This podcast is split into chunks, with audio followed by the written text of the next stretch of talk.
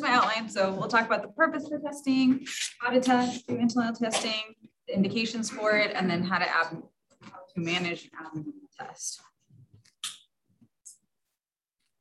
So the goal for antenatal, antenatal testing is to improve perinatal outcomes by identifying those babies that are at risk for injury or death. So this is to decrease our rate of stillbirths and reduce long-term neurologic deficits um, or um, CP. And there is unfortunately limited evidence to guide the application of antenatal testing, but, um, and we'll go through that, but we still, it's still recommended. So this is just some um, physiology, um, just so we understand why we're doing this. So when babies get hypoxic, um, they can get acidotic, and that is the final common pathway to injury and death. Um, so what happens is when babies have less blood flow, they have hypoxemia, then is redirected um, to the brain, heart, and adrenals. So their kidneys get less perfusion. So therefore they have decreased output, and therefore you have decreased amniotic fluid.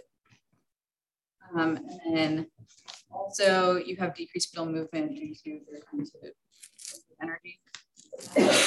also a vagally mediated reflex that's what get when uh, babies are hypoxic. So the loss of fetal heart rate reactivity and abnormal umbilical artery blood flow are the earliest signs of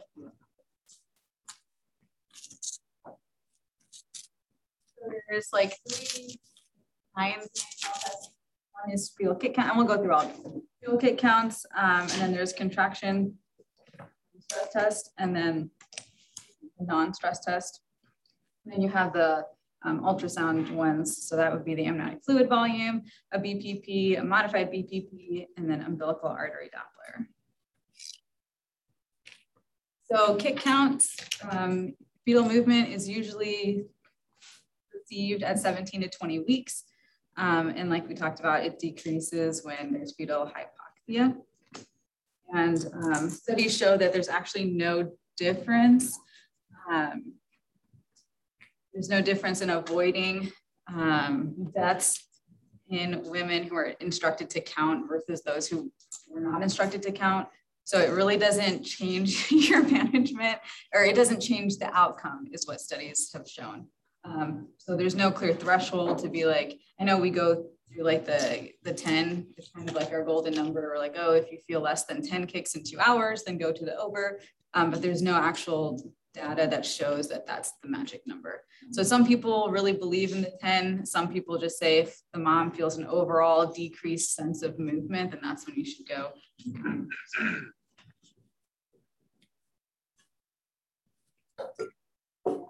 is the contraction stress test, which we don't really do. um, but uh, it's it was used to evaluate how a baby will respond to labor.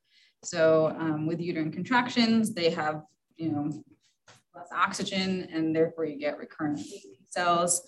Um, and so the rate of antepartum stillbirth within one week of a negative contraction stress test is 0.04%. So pretty good. It'll make you feel good if they have a negative, you know, contraction stress test. And so the way you do it, if you were to do it, is you use IV Pitocin or nipple stimulation.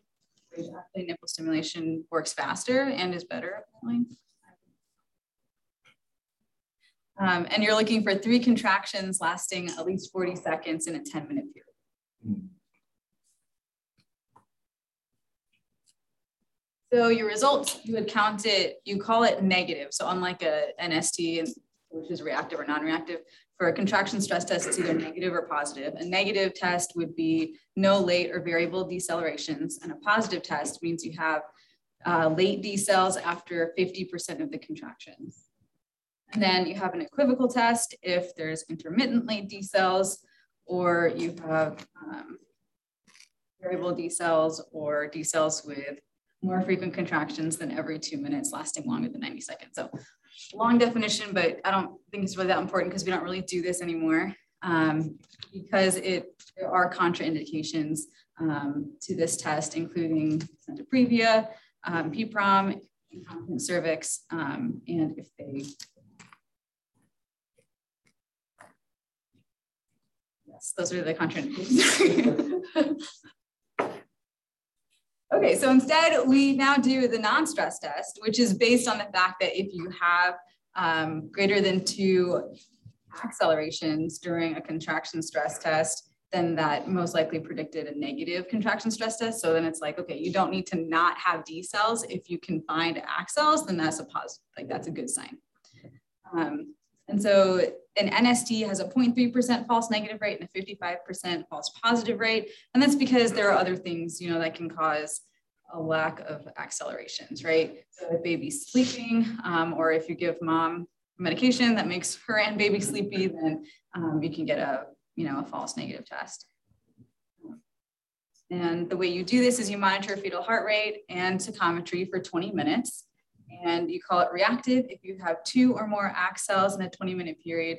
And it's non-reactive if it doesn't meet the reactive definition. Um, and you have to monitor for at least 40 minutes um, if you don't have a reactive strip in 20. And then NSTs are usually done twice weekly if you're going to do it for antenatal testing. And we'll talk about the indications later.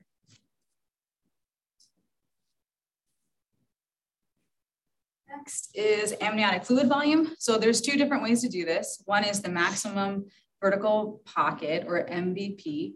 And the, the normal is defined as five to 20 centimeters or you could do the four quadrant amniotic fluid index and normal, ooh, I switched that, sorry.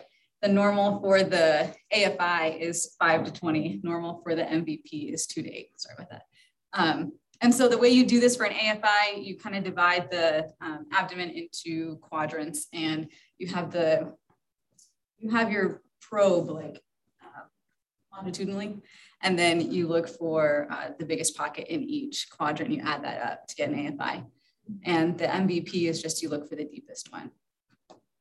Um, and the ACOG actually defines um, oligo as an MVP of less than two. So they don't really look at the AFI. Um, they go more based on the MVP. But both of these have low sensitivity for detecting true oligo or polyhydramnios. So just keep that in mind. Um, studies you can read here, studies showed that repeat assessment usually shows that it's resolved in a couple days. So, which is encouraging, but you know, still you should check it out if they have an, if you find an abnormal one in clinic, obviously.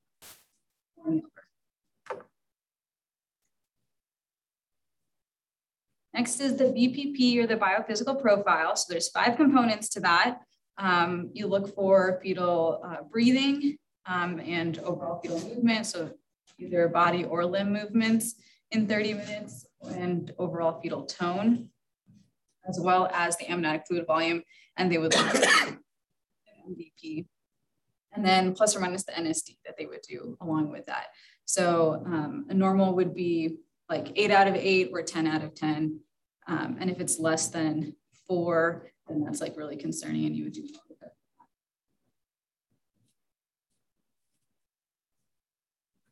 A modified BPP is what we would probably do in clinic if you have concern of like decreased fetal movement or something else. Um, and that is just an NST plus an MVP. Does everyone feel comfortable doing this in clinic?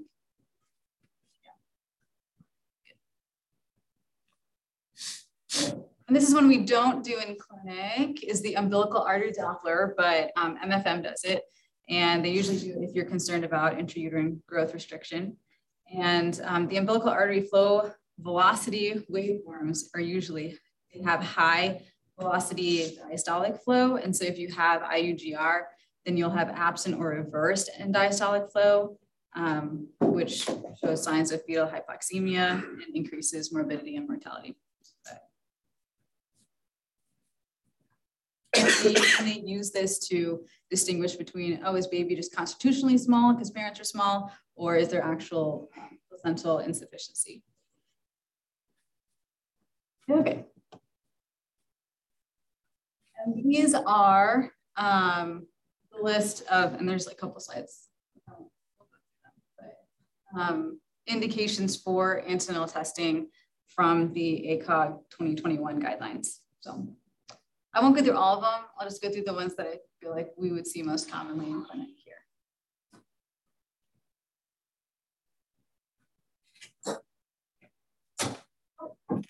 So the first one's diabetes.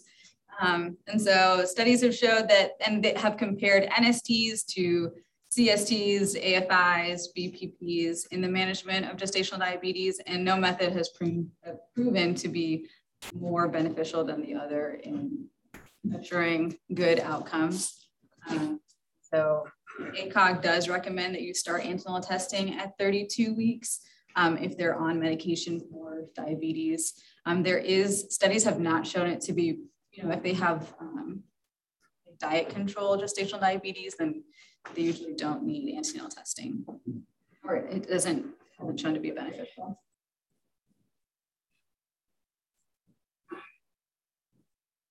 For hypertensive disorders, um, again, there is insufficient data to recommend one method over the other, and there's also controversy over when to actually begin antenatal testing. Um, ACOG, for this, for their chart, does recommend that if they have chronic hypertension, then you start at 32 weeks. Um, everything else, when they make the diagnosis of gestational hypertension, um, then you would start doing antenatal testing um, twice weekly.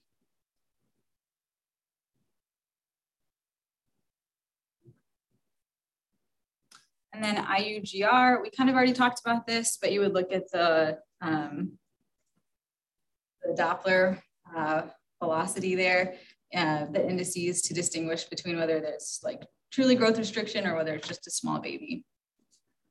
And so you would start that as soon as you see that mom is measuring small, or if you have any concerns, then you send them the MFM and then you get um, more ultrasound testing done.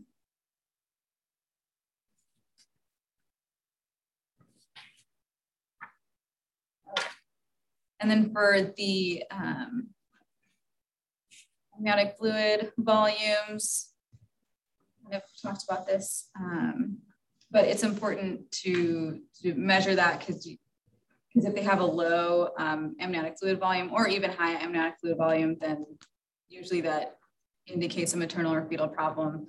Um, and then oligo, you'd be concerned about like PPROM versus like an actual problem with baby's kidneys. Um, and with polio, with polyhydramnios, you would um, also be concerned. And so it's just good to get more antenatal testing.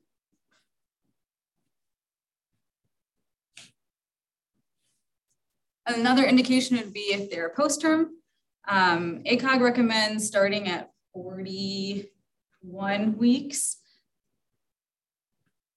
ACOG recommends starting at 40 weeks, sorry, but there are some people that recommend starting at 41, which we always, like our practice here in clinic is that we would induce them at 41 weeks. So to stay after that.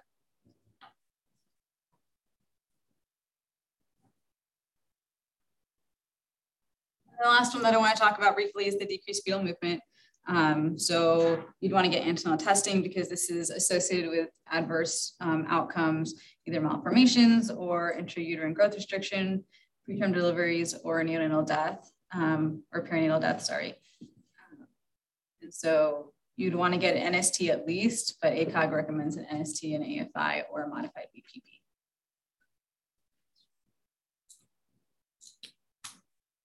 So what to do if you have um, an abnormal test, always repeat the testing because you can have false positive or false negative. Um, if you're concerned about decreased fetal movement, get an NST or a B, modified BPP. If that comes back abnormal, then get a full BPP if that is a six out of 10 or um, if it's a six out of 10 and they're like term 37 weeks or greater, then you would probably deliver them. Um, if they're less than seven, 37 weeks, then you would repeat a BPP in 24 hours. And then if your BPP is really concerning, a four to 10 or less than that, then you would just proceed to delivery. If you're concerned about oligo, um, yeah, we talked about that ACOG recommends an MVP instead of an AFI. Um, and then obviously assess for rupture of membranes, Um, and then consider delivery at 36 to 37 weeks. If they're less than 36, then doing expectant management.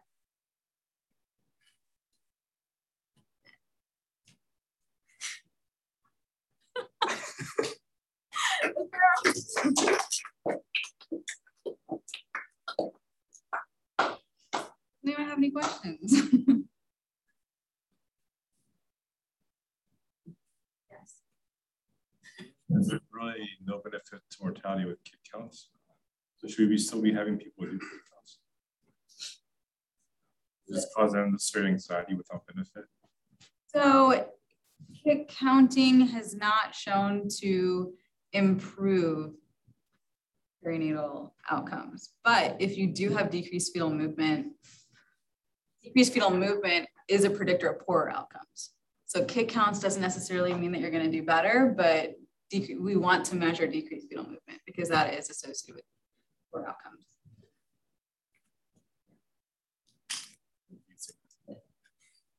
Does that make sense? Like, do you want does that make sense? Right, but then how do you get the decreased fetal movement? You do kick Right. So kick count, that's it. So it's like there's no like magic number to be like, oh, you have decreased fetal movement because you only felt the baby move five times in the last two hours. So the mortality benefit is in looking at the, the number and counting it specifically to make sure you have 10 or that sort of thing. That's what it means, correct? There's no magic number is what that means. But if mom is like, oh, I'm not feeling baby move quite as much as normal, then you should definitely seriously don't be like, oh, well, you know, like don't look for a magic number.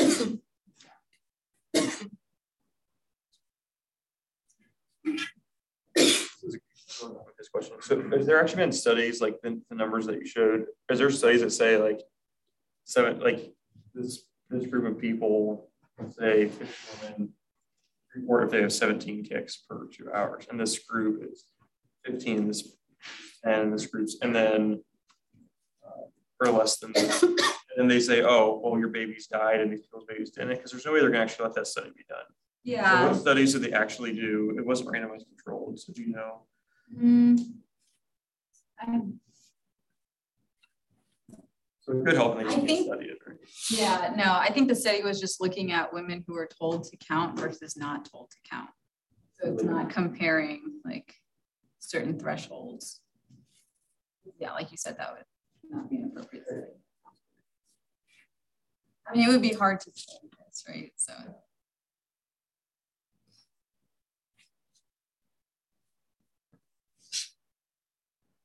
So the BPP, does that include um, like fluid index and stuff like that? Mm-hmm.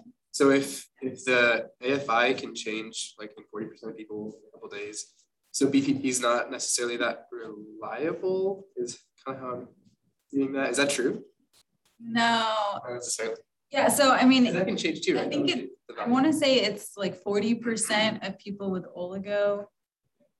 Yeah, about 40%. So it's not the majority, um, those with oligo study showed that 40% who had a repeat study in three to four days had resolved at that point. But like, no, I mean, BPPs look at more than just the amniotic fluid, right? And if you think about the physiology, the amniotic fluid is more looking at like long-term hypoxia, right? Whereas um, like fetal movement and stuff like that would be more acute. And so, so part of those values are are more going to be acute based off of the way the baby looks, but but a little bit of that is the AFI, and that could be based off what you're getting. Yeah, not inaccurate. I don't think inaccurate is the right term. Could fluctuate. Yeah. Could change in a few days. Yeah. Okay. So maybe it's accurate at that point, but it could change in a few days.